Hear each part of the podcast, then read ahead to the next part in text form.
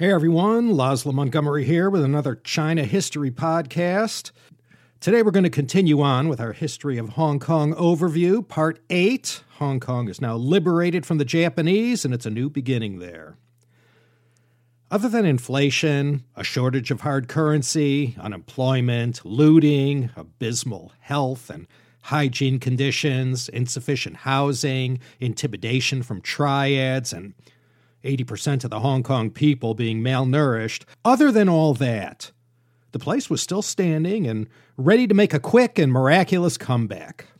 After eight months of military administration, beginning with Cecil Harcourt in August 1945, Sir Mark Young returned to Hong Kong, landing at Queen's Pier on May Day 1946 to restore civil administration and begin picking up the pieces. For those eight months prior to Young's arrival, Hong Kong had been run by the colonial secretary David Mercer MacDougall, who hailed from Perth in Scotland.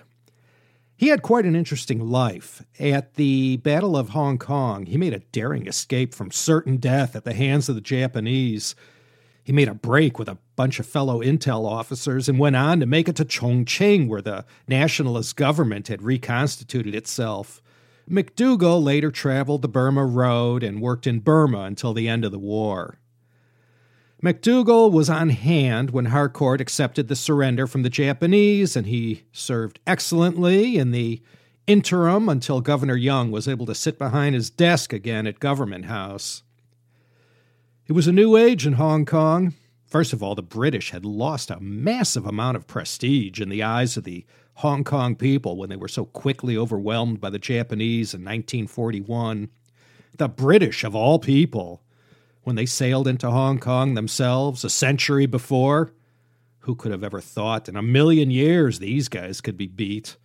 That they fell so quickly and because the suffering of the people of Hong Kong under the Japanese was so terrible.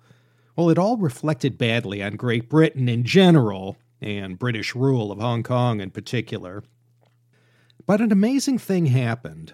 Right after the war ended and right after the British sort of reasserted themselves, the economy began to come back. Once the monetary and banking systems were reassembled, it had an instant impact on Hong Kong's economy and finances. This was due in part by the work carried out by Hong Kong and Shanghai Bank, who were instrumental in restoring the Hong Kong currency which was refloated at 16 Hong Kong dollars to the British pound sterling. While the rest of the world, well, not the United States so much, tried to stage some sort of a comeback from the destruction of World War II, Hong Kong had no such trouble. Considerable damage had been done during the war years, but maybe because it's such a small place, like Singapore, it was easier to bounce back. A year after the Japanese had been kicked out, the economy was booming. As for the Japanese in Hong Kong after the war, the war crimes trials sentenced to death 21 of the worst offenders. 85 were given lengthy prison sentences, 14 others were acquitted, and many others escaped any kind of prosecution. As I mentioned last episode, Sir Mark Young tried to take the bull by the horns and came up with a plan that called for more directly elected legislators. His plan called for the Hong Kong government, at least the legislative part, to be more democratic and allow the Hong Kong people, meaning the Hong Kong Chinese people, to have more of a say in who was elected to the government's highest offices.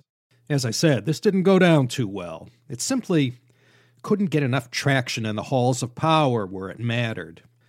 It was a classic case of quiet bureaucratic resistance and behind the scenes discussions. In the end, it was believed the local Hong Kong Chinese, no matter what, were always going to side with China. There was simply no way to stop it. That's where all Hong Kong Chinese came from. Therefore, it was considered highly risky to give power to the people. What would happen to the current system? So it never happened. The British knew they'd be marginalized at the first opportunity. They saw no need to share this power yet. Governor Young left about a year after his return. In May 1947, he was gone, and the next governor of Hong Kong was Sir Alexander Grantham. He would stay for 10 years and would be the one to oversee this post war transformation taking place. No streets or parks named after him that I know of, although there is a Grantham Hospital. As for the British in Hong Kong, it was never the same again. Those old traditional colonial attitudes that had been reluctantly accepted for a hundred years suddenly weren't so acceptable anymore. One of the first things to go was the peak ordinances that prohibited Chinese from buying property on the peak. It was a new world that emerged from the World War II years, and there was simply no going back to the pre war society. And as far as Hong Kong was concerned, this was especially so. Where doors were closed to Chinese and commerce and government administration, suddenly they were flung wide open now. Up until World War II, Hong Kong's role in the big picture of global trade was as a trading entrepot. The way it worked was China made goods, exited the country via any number of ports stretching from Dalian to Guangzhou, and Hong Kong was just one of these many ports. Because Guangdong province had always been such a leading powerhouse of manufacturing in China, Hong Kong enjoyed a particular advantage being located adjacent to such an immense manufacturing center. This is what initially made Hong Kong this trading, buying and selling merchandise, natural resources, foodstuffs, you name it. These Hong Kong trading companies, from Jardines down to the smallest Pibao Gongsi, brought these goods from China that were made or grown there and sold this to importers from other countries. And these Hong Kong traders also would import stuff themselves that they knew China needed and they exported to China, always acting as middlemen. Less than 30% of Hong Kong's exports to the world were actually made there. Now, this dynamic was all about to change.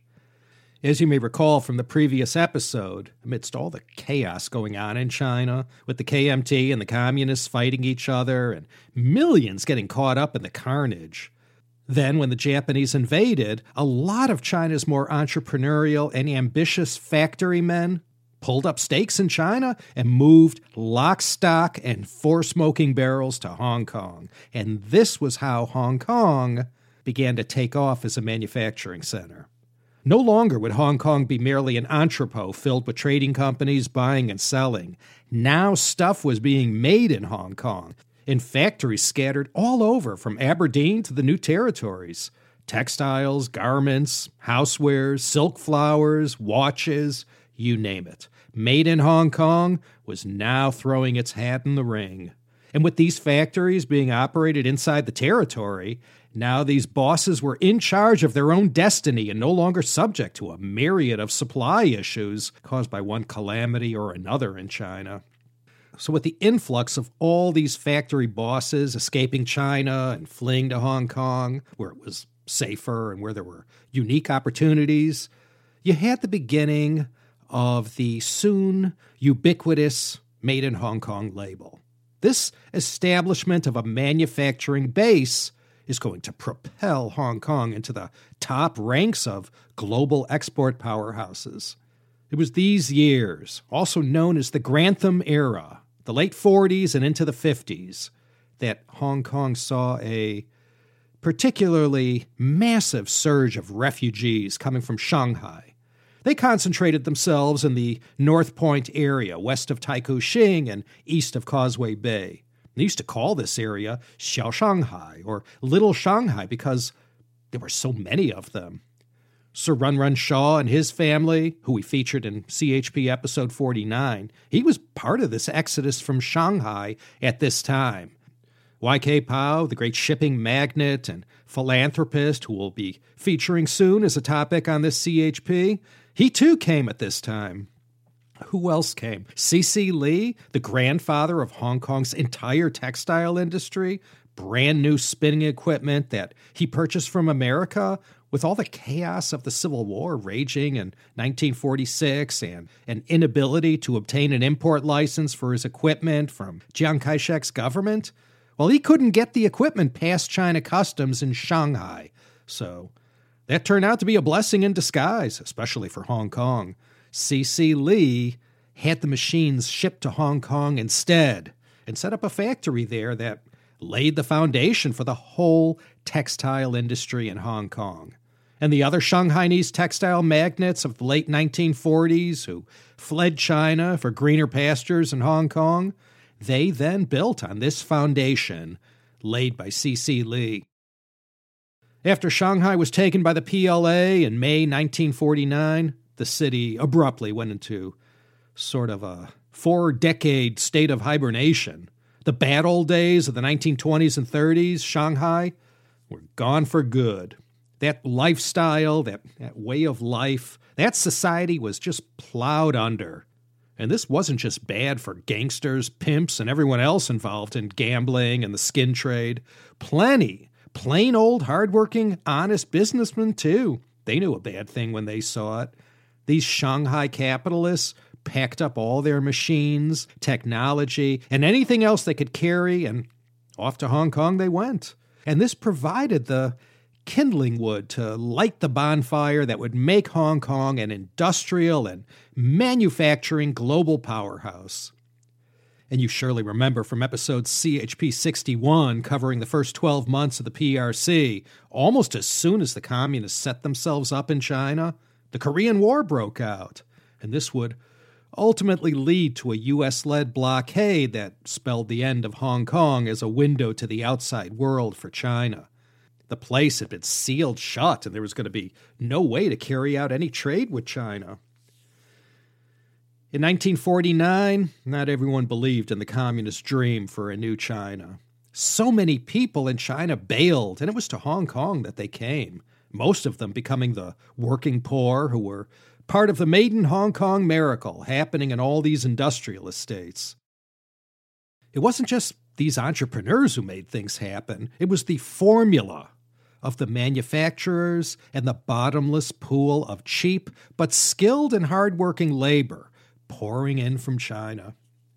In those bad old days, right after the war and into the 1950s, those factories in Hong Kong were total sweatshops of the worst kind. They were no worse than those in England during the Industrial Revolution.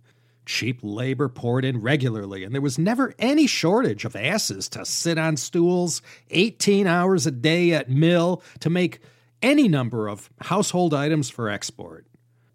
There was plenty of concern in 1949 that Chairman Mao was going to seize Hong Kong back. This was one of the fears of the day.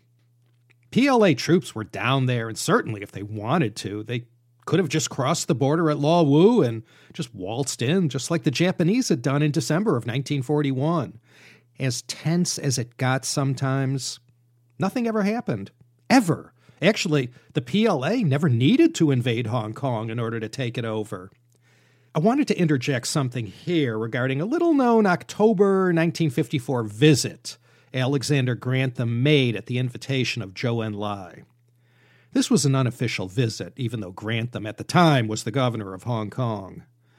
Zhou was already a world renowned political figure and a revolutionary in every sense of the word. That Zhou Enlai, a head of state, would meet with someone like Grantham, who came with all the colonial baggage of British capitalism and imperialism, is rather extraordinary. In this three hour meeting, Zhou Enlai and Grantham discussed Hong Kong's municipal administration and it's believed by no small number of scholars that much of the stability generally enjoyed by Hong Kong until 1982 surely was built on the agreements reached at this meeting. Grantham knew post 1949 Hong Kong could only exist as long as China was disposed to allow it to do so. It's believed Zhou gave Grantham a list of conditions to be met for China allowing the status quo in Hong Kong to continue and most of what Zhou asked for were already policies of the Grantham government. Even in his memoirs, Grantham does not mention the substance of the meeting. If you scour the internet, there are references to this meeting, but officially at least, it never happened. Zhou informed Grantham that China expected the Hong Kong government to maintain public order not to allow the nationalists to use the place as a base for subversion against the mainland, not to allow foreign powers to use it as a military base or a base for plotting against the mainland, and that China's economic interests should not be obstructed. And last but not least, Hong Kong had to remain a safe place for Chinese officials and local comrades. And lastly, Zhou wanted to make sure there were no attempts made in the direction of giving Hong Kong people any elected or representative government. There seems to have been one area of disagreement, and that was a request that China be allowed to station an official representative in Hong Kong. Grantham's reply is alleged to have been that there's only room for one governor in Hong Kong, and there the matter rested. From this meeting, the British side obtained from China a de facto recognition of their presence in Hong Kong, and at the same time, the nature of the meeting implied an acknowledgement by the British side that their presence was temporary, and ultimate sovereignty resided with China. In the years following this unofficial summit between Grantham and Zhou, there would be a number of incidents where the Hong Kong government's ability to maintain public order was tested. Order had to be maintained, but how order was maintained, keeping the PRC in mind and how they went about doing it, was handled in the context of this Zhou Grantham meeting of 1954. The policies pursued by the Hong Kong and British governments post 1954 were invariably guided by what was seen to have been agreed to on that day. The words uttered by the British Foreign Office in December 1948 about living in Hong Kong being comparable to living on the edge of a volcano still rang true in the 1950s and 60s. Since the Opium Wars, the uneasy relationship between Hong Kong and China had always been one of mutual benefit. Regardless of the historical baggage, having Hong Kong was actually much better than not having Hong Kong. Not only was this true from a government and diplomatic standpoint, but also from the common people as well. It wasn't just the entrepreneurial class and workers who fled to Hong Kong who prospered. The other, less mentioned beneficiaries of Hong Kong were the relatives of those who had gone to live in Hong Kong. These hardworking, industrious common folk who came to Hong Kong became a godsend to their China relatives back in the old country who not only received money, but more importantly, things that were unobtainable in the PRC after 1949 and into the 50s and 60s. If you had a relative in Hong Kong, you were considered lucky. By March of 1950, Hong Kong's population was around 2,360,000. The Civil War was over, and the state of affairs with the KMT fleeing to Taiwan was just in its infancy. While the violence and fighting may have stopped, the Civil War continued. And what Berlin became for the Allies and the Soviets, that's what Hong Kong became between the nationalists in Taiwan and the communists on the mainland. Secret agents were all over the place, even the CIA. Having Hong Kong to operate in, right on the border with the PRC, who back then was our archenemy, well, this was a bonanza as far as intelligence was concerned. Not many people know this, but the U.S. government, especially the CIA and the U.S. military, they really leaned on the British as far as Hong Kong was concerned. The newly improved, brash, post war American frame of mind was really making itself heard, and they leaned hard on Governor Grantham as far as what they wanted him to do whenever American interests were concerned, which was in just about everything. So the British government in Hong Kong always had the Americans leaning hard on them, and of course, the British wanted to show they were on board with everything the Americans wanted. But at the same time, they had to tell their American partners hey, man, I got to deal with these guys to the north. If I do this for you, then I'm going to catch heat from Chairman Mao. They really walked a tightrope trying to please and manage the diplomacy of both the U.S. and China. For example, in 1957, after all this talk had been going around the highest levels in Great Britain about giving the PRC a seat at the United Nations, well, Eisenhower cut a deal with Selwyn Lloyd, British Foreign Secretary at the time, which basically said, We'll lend a helping hand to Hong Kong with our Far East military might and ensure Hong Kong's security. And you, Great Britain, you lay off any of this crazy talk about giving Chairman Mao a seat at the UN. And they shook hands on this. Stuff like this happened all throughout the 50s and into the 60s. And Governor Grantham always had to listen to the Chinese propaganda that accused the British of allowing the American imperialists to use Hong Kong as a base from which to spy on China, and of course, of the Brits being stooges of the Americans. I guess the British were rightfully freaking out that Mao had prevailed on the mainland, and the US government wanted to make sure they could get the full benefit of Hong Kong's strategic location in the south of China, so close to one of China's largest cities, Guangzhou. And this is going to cause all kinds of conflicts and kerfluffles like you can't imagine between the United States and Great Britain. Man, the shoe sure was on the other foot now. 180 years before, Britain was the colonial master of the U.S., and now in the 1950s, the Americans were bossing the British around. Under Grantham, a whole slew of changes happened. As I said, the doors were flung open for positions in the government administration and civil service, and the government carried out a vigorous policy of local recruitment. Grantham had to face the problem of all the refugees who flooded into Hong Kong, particularly right after the fall of Canton or Guangzhou in October 1949. After that happened, there were another extra 700,000 mouths to feed in Hong Kong. And where were all these people going to live? I'll tell you where. If they didn't have money or rich relatives to look after them, these newly arrived Chinese lived in these shanty towns in the hills and open spaces wherever they could find a hundred square feet to call their own.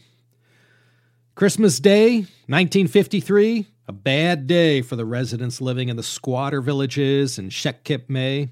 53,000 people were left homeless after a fire raged through one of the bigger shanty towns. The fire killed some, but not many. But the 53,000 homeless in the cold, wet December of Hong Kong was a major headache for the Hong Kong government, not to mention all of those who lived through the tragedy. How did Grantham deal with this problem? This is where the whole idea of the housing estates began. Thus was born the first ever public housing estate, the Shek Kip Mei Estate. Today, Shek Kip Mei Estate consists of 26 apartment blocks, 7,363 units, ranging in size from about 110 to 550 square feet. This was Hong Kong's first government housing estate. Now, mind you, when they first went up, many outsiders who saw them considered these apartments glorified prison cells. Yeah, they weren't so pretty back then and were meant to serve a kind of utilitarian purpose more than anything else. What people got was, as one observer put it, quote, a concrete box allowing 24 square feet ahead in a seven story structure with no lifts, no windows, but wooden shutters, no water, but access to communal kitchens and bathrooms. If this sounds dreadful, it was. But such was the alternative that people fought to get into the new blocks where you had your own place legally and it would not burn down. End quote. This wasn't a bad idea taking all this sprawl over so much land and stacking it up in these high rises. This opened up a lot of good land for developers. And wherever land developers went, well, there was plenty of revenue generated for the government coffers. Win win. The Hong Kong government aggressively embarked on social welfare schemes and in education. And they did this through the auspices of existing social welfare agencies, and of course, many of the churches and other religious institutions were called upon by the government to assist in the organizing and execution of some services. So, these resettlement projects, of which these massive housing estates were the centerpiece, brought a degree of comfort and integration into Hong Kong society for hundreds of thousands of newly arrived Chinese. Sir Patrick Abercrombie, the man called upon to lead the charge for the post war urban planning in London, delivered a report upon his visit to Hong Kong in 1947. The bullet points Abercrombie gave as far as his recommendations for Hong Kong were to pay attention to zoning, to build more wide open spaces, remove traces of the military from Central, and last but not least, Abercrombie suggested to build some sort of a cross harbor tunnel. And anyone familiar with Hong Kong today can see all of these proposals from Abercrombie were taken to heart. Today, there are three cross harbor tunnels for cars and for the red and purple lines of the MTR subway system and the lines to the airport and Lantau. And no one can complain that there are not enough parks and wide open spaces to escape the sprawl and the overcrowding. Into the 1950s and 60s, the working poor toiled away the hours at these factories. It became such a common fact of life to be involved in this world. You know, most of these factories were not these huge Orwellian metropolis type giant factories with assembly lines and a thousand workers. The overwhelming majority of these Hong Kong factories were small operations employing 50 to 100 workers. Many more were even smaller. And it wasn't just the workers who got in on the game. And just like you have in China today, back in the 1950s and 60s, Hong Kong developed an entire layer of subcontractors. And these subcontractors, well, they didn't speak a word of English and could never dream of selling anything to anyone who didn't speak Cantonese. Their world was to supply semi finished parts and piecework to a much bigger factory who couldn't be bothered with such labor intensive handwork. Some factory who made ladies' blouses, for example, well, he might have an order for some blouse with some fancy ribbon and bow pinned to it or some embellishment. Now, maybe for this factory guy, to take the time to tie these ribbons might slow him down, or perhaps was some step in the production that required a particularly higher degree of hand labor. The factory might go to some guy he knows, maybe a relative, maybe someone introduced to him, and this guy specialized in tying ribbons and bows and he did this handwork at his sweatshop somewhere and and when he was done, he delivered the semi finished goods to the factory, who took this and finished off the blouse, and then away it went, made in Hong Kong. And just like now, nobody was regularly checking up on these thousands and thousands and thousands of small subcontractors. This is where entire Hong Kong families would get in on the game. Not only would mom and pop do this kind of stuff at their day jobs at the factory, it was entirely common to bring work back home, and all the able bodied kids in the family, and grandma too, if she could, would help out. This was pure, unadulterated child labor. But this is what people in Hong Kong did in the 50s and 60s, and, and having the whole family helping out was just the thing that was done in that culture. When the chips were down, Everyone stuck together and weathered the hardship together. And if it meant brothers and sisters, 10 years old, sitting around the apartment after dinner, tying bows or gluing rhinestones or counting tiny things and putting them in small boxes, whatever. The family had to survive, and this was just one way they did it. And this whole network that evolved of factories and subcontractors providing that solid fuel that powered the rocket that led to so much of the prosperity in Hong Kong and made the place a force to reckon with. One of the upshots of all this, however, was that the labor movement remained weak and toothless. And all the people who fought for workers' rights and safety, pay, and benefits with such an endless supply of labor flowing in from China all the time, always willing to work for peanuts. Well, the labor movement always faced an uphill struggle. But by 1971, bear in mind, the Hong Kong factory worker was ranked second in Asia as far as standard of living went.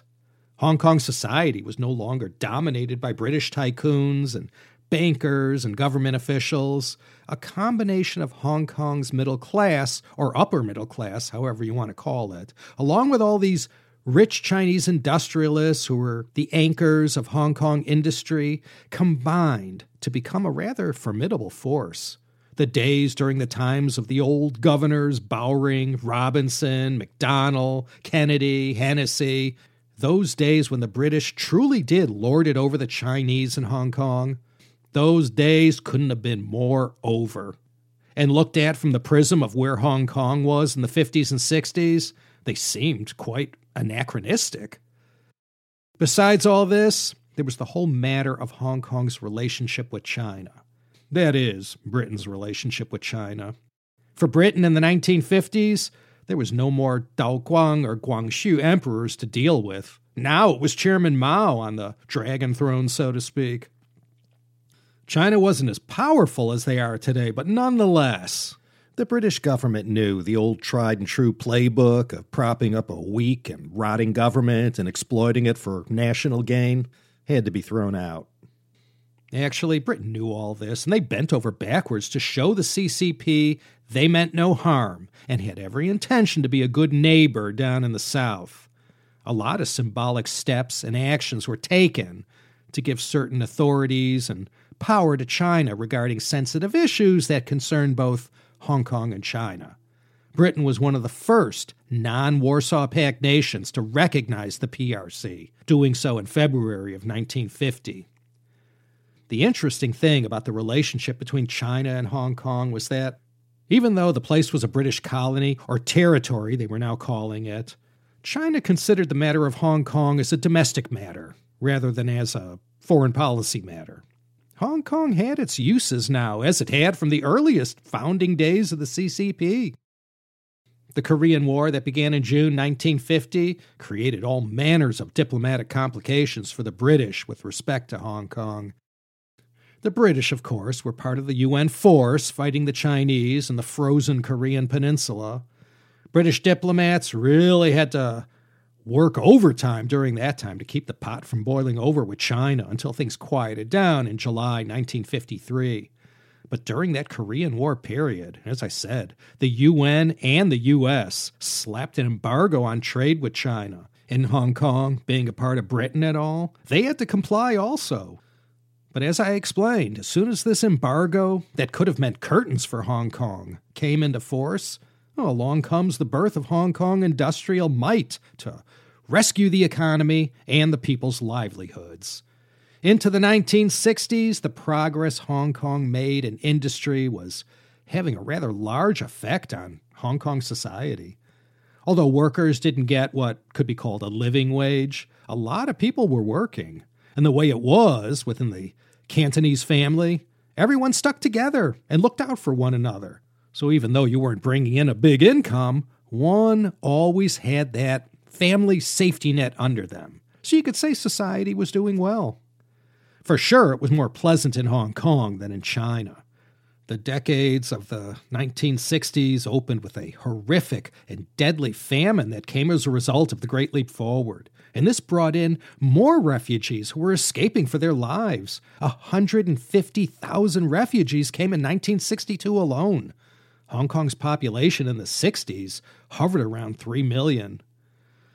Thanks to Sir Run Run Shaw, the Shaw brothers, and all the other Hong Kong entertainment moguls, there was plenty to watch on TV, and this provided endless distraction from the rigors of life. Connie Chan was a huge TV and movie star of the day and all the rage back in the 1960s. Hong Kong TV came into its own during this time. Most of you have seen, or at least heard, of the book made into a 1960 Hollywood movie called The World of Susie Wong. This starred a 42 year old William Holden together with 21 year old Nancy Kwan, Guan Chen. Nancy Kwan was born in Hong Kong to a Chinese father and a Scottish mother. She grew up in Kowloon Tong and went through all the traumas of the Japanese occupation and the Civil War as a young child. She had a very complicated childhood, but she had the looks and the talent and got herself spotted at the right time. The novel by Richard Mason was a big hit around the world, but the movie, besides making Nancy Kwan a household name back then and for many years after, it did wonders for boosting Hong Kong's image as an international, swinging, hip, exotic location filled with all the wonders of Chinese culture and, of course, beautiful, innocent local women just dying to be swept up by some dashing Gweilo, I mean, foreigner. The Beatles arrived in Hong Kong June 8, 1964. There they played two shows at the Princess Theatre in Tsim Sha Tsui. The Princess Theatre, well, it isn't around anymore. It was torn down, and today the site is occupied by the Miramar Hotel on Nathan and Kimberley Roads. The hotel the Beatles stayed at isn't there anymore either. They stayed at the old Hyatt Regency on Nathan, which back in the Beatlemania days was the newly opened President Hotel. The Fab Four played two shows on June 9th. Neither of them sold out because the ticket prices at 75 Hong Kong dollars was about a week's pay for the average working stiff. And Ringo, by the way, didn't make it to Hong Kong as he was sick for this part of the tour. This was the brief window where Jimmy Nicol filled in for Ringo, writing himself into the history books. The Chinese language press totally panned the performance, and pretty much like everywhere the Beatles played in Asia, they were considered a corrupting influence on the youth of the day. As a quick sidebar to this sidebar, back in 1964, in order for John Paul George and Jimmy Nicol to get to Hong Kong from London, they had to make fueling stops in Zurich, Beirut, Karachi, Calcutta, and Bangkok. There were no non stoppers back then. Writer and James Bond creator Ian Fleming, he wrote of Hong Kong in the 1960s that it was, quote, the most vivid and exciting city I have ever seen, offering comfort in a theatrically oriental setting. It was a gay and splendid colony, humming with vitality and progress. Knowing that 650 million communist Chinese are a few miles away across the frontier seems only to add zest to the excitement at all levels of life in the colony. And from the governor down, if there is an underlying tension, there is certainly no dismay. Obviously, China could take Hong Kong by a snap of its giant fingers, but China has shown no signs of wishing to do so. Whatever the future holds, there is no sign that a sinister, doom fraught countdown is in progress. End quote. Fleming here is referring to the countdown to July 1st, 1997, when the lease on the new territories would expire. Things weren't all peaceful and rosy in Hong Kong during the 60s. There were riots in 1966 that covered three days of protest. It all began when the Hong Kong government proposed raising fares on the Star Ferry 25%, from 20 cents to 25 cents. Back then, the Star Ferry was the only way to get from Kowloon to Hong Kong Island. Hong Kong was still seven years away from opening up the first cross harbor tunnel, which took you from Hong Kong to Causeway Bay. I guess the theme of today's China History Podcast episode is the rise and dominance of Hong Kong industrial might and what it meant for Hong Kong. You see, this is all linked together with the 1966 riots, not to be confused with the bigger and more famous 1967 riots, which we'll get to next time. As Hong Kong manufacturing grew, it brought in all kinds of money into the territory. The problem was that although Hong Kong was booming, workers' wages were remaining flat. You know the problem. Too much labor, too many Hong Kong people already, and more arriving every day from China. So there was never a moment like you have today in China where suddenly labor wasn't plentiful enough. In China today, it's not so easy to find workers to keep these factories humming. No such luck for Hong Kong workers in the 1960s. They still worked for the same peanuts as always. It seemed okay in the 1950s.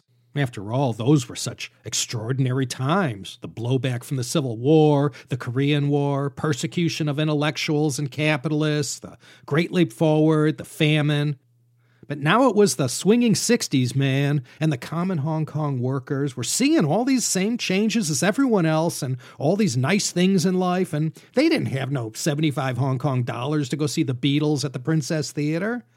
This class of society was barely making ends meet and not getting their meager rations of Hong Kong's economic and industrial miracle. Over half a million squatters were still living on the hillsides of Kowloon. This and all the income disparity, lousy working conditions, zero political representation, and disgust at the government corruption. There already was this slow boil of discontent already simmering. So when word got out, as it always did in Hong Kong, that people who used the Star Ferry to get to work had to face another 25% increase, oh, they went crazy. 25% increase coming and going? What the? Actually, the government wanted to raise it even higher. So, April 4th, 1966, a guy named So Sao Zhong, or Su Shou Zhong in Mandarin, he got the ball rolling when he sat his ass down at the Star Ferry terminal on the central side and began a hunger strike. He famously wore a vest that said, Hail Elsie, join the hunger strike to block the fare increase. Now, for those of you who are not familiar with Hong Kong, the Star Ferry Terminal in Central, in the old days before the IFC and Exchange Square, was about as public of a place as you could get in all of Hong Kong. It was akin to Grand Central Station in New York City. You had a lot of people coming and going at all hours of the day. So Mr. So got maximum value for his protest, and I guess the timing was right in 1966. People by that time who were watching all this prosperity going on right before their eyes finally reached a point where they had had enough, and the idea of protesting this fare increase caught fire quickly. Hail Elsie! That was Elsie Elliott they were talking about. Those who lived in Hong Kong in the 80s and 90s remember her as Elsie Tu. Why was Mr. So wearing this vest with the words Hail Elsie on it? Mrs. Elliott Tu, who may I preface this by saying she was ranked by a 1993 South China Morning Post poll as Hong Kong's most widely admired personality. She was a nice old lady from Newcastle who moved to Hong Kong in 1951 at the age of 38. And for decades, until she retired from public service, Elsie Tu fought against government corruption, against the triads, and for fair treatment of workers, and against colonialism. She set up a school for children living in the shanty towns of Kwun Tong in 1954 and served as the principal. And this is the kind of work she did. Nothing flashy, just trying to help the poor. And she drifted into politics. When the whole Star Ferry rate increase thing came up, she fought against it. She went out into the hood and drummed up 20,000 signatures on a petition against the fare increase. The government felt, what, five cents? What's the big deal? And Elsie Tu? Well, back then she was still Elsie Elliott, but she knew this was a big deal and meant 50 cents a week extra out of the pockets of people who lived a life where every penny counted. She even flew to London to complain. When the vote came up in government, only Elsie voted against it, the lone dissenter. That's why Mr. So was hailing Elsie.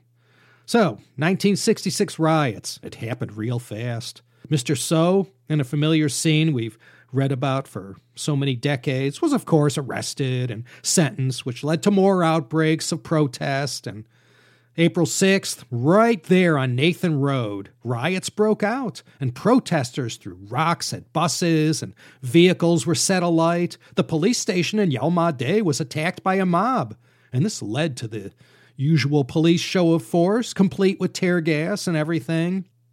In 1966, Hong Kong still lacked a free to air local TV channel, and the movies were a very popular source of entertainment, with the late show invariably attracting full houses. Every night around 11:30 p.m., patrons would spill out onto the streets, significantly swelling foot traffic in Mong Kok, Yau Ma Tsim Sha Tsui, you know, where most of the movie theaters were located. Most cinema patrons at that hour tended to be young people, and on that night, as they made their way out, they would have been confronted with unprecedented scenes of public disorder. Perhaps some might have held views on the Star Ferry price rise, but the hooligan element would also have been well represented. Or some may not have been hooligans, but were merely swept away by the excitement of all this. But this sudden influx of young people on the streets at that time made an already very difficult situation worse for the police. By then, cars had been set alight on Nathan Road, which was completely blocked as many buses had been abandoned by their drivers following attacks by rock throwing protesters who also attempted to set the buses alight. The situation was chaotic and a curfew was imposed, and the army was called out to assist, although they were mainly deployed on static roadblock duties. And by 2 a.m., some calm had been restored. A curfew was imposed at 7 p.m. the following night, but by 9:30 p.m. again, some crowds gathered in the Mong Kok and Yau areas, and there were clashes with anti-riot police as well as instances of arson and looting. And shortly after 11:30 p.m., a looter was shot dead by police in Kowloon and Dundas Street near the junction of Nathan Road and Mong Kok. Whether because of this shooting or perhaps merely by coincidence, The outbreaks along Nathan Road died down shortly after midnight, and at last order was restored. And then again, on the evening of April 8th, another curfew was declared, but it was a generally uneventful night, although police, now freed from riot suppression duties, did take the opportunity to make a number of arrests, and the usual suspects were rounded up 669 in all. The army had been called in to deal with this, so you had uniformed soldiers with fixed bayonets on their rifles right there on the streets of Tsim Sha Tsui, Jordan, Yau Ma Tei, and Mongkok. The curfew was lifted on April 10th, and this tempest in a teapot simmered down.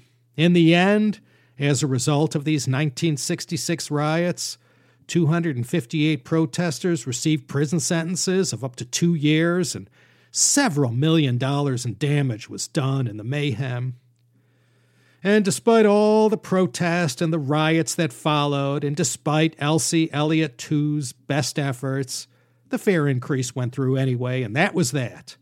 Elsie also got herself censured by the government for provoking the whole incident, and from that point on was viewed as a classic political troublemaker. So, Hong Kong dodged a bullet with this riot. It lasted less than a week and was contained rather quickly. Next time, when we pick up in part 9 of this Hong Kong history series, we'll look at the 1966 riot's more famous brother, the 1967 riots. That was an incident that anyone born, say, 1960 or later in Hong Kong might remember quite vividly. So that will be saved for next time. And once we finish with the 67 riots, it's on to the 70s, 80s, and we'll finish off in 1997, like I said. For now, as usual, this is your humble narrator, Laszlo Montgomery, coming to you from the easternmost edge of Los Angeles County. A special shout out to Martin in the fabulous nation of Australia for his assistance with this episode. I thank you all for listening, and if I was able to pique your interest enough, then I Hope I'll see you next time, perhaps for another exciting episode of the China History Podcast.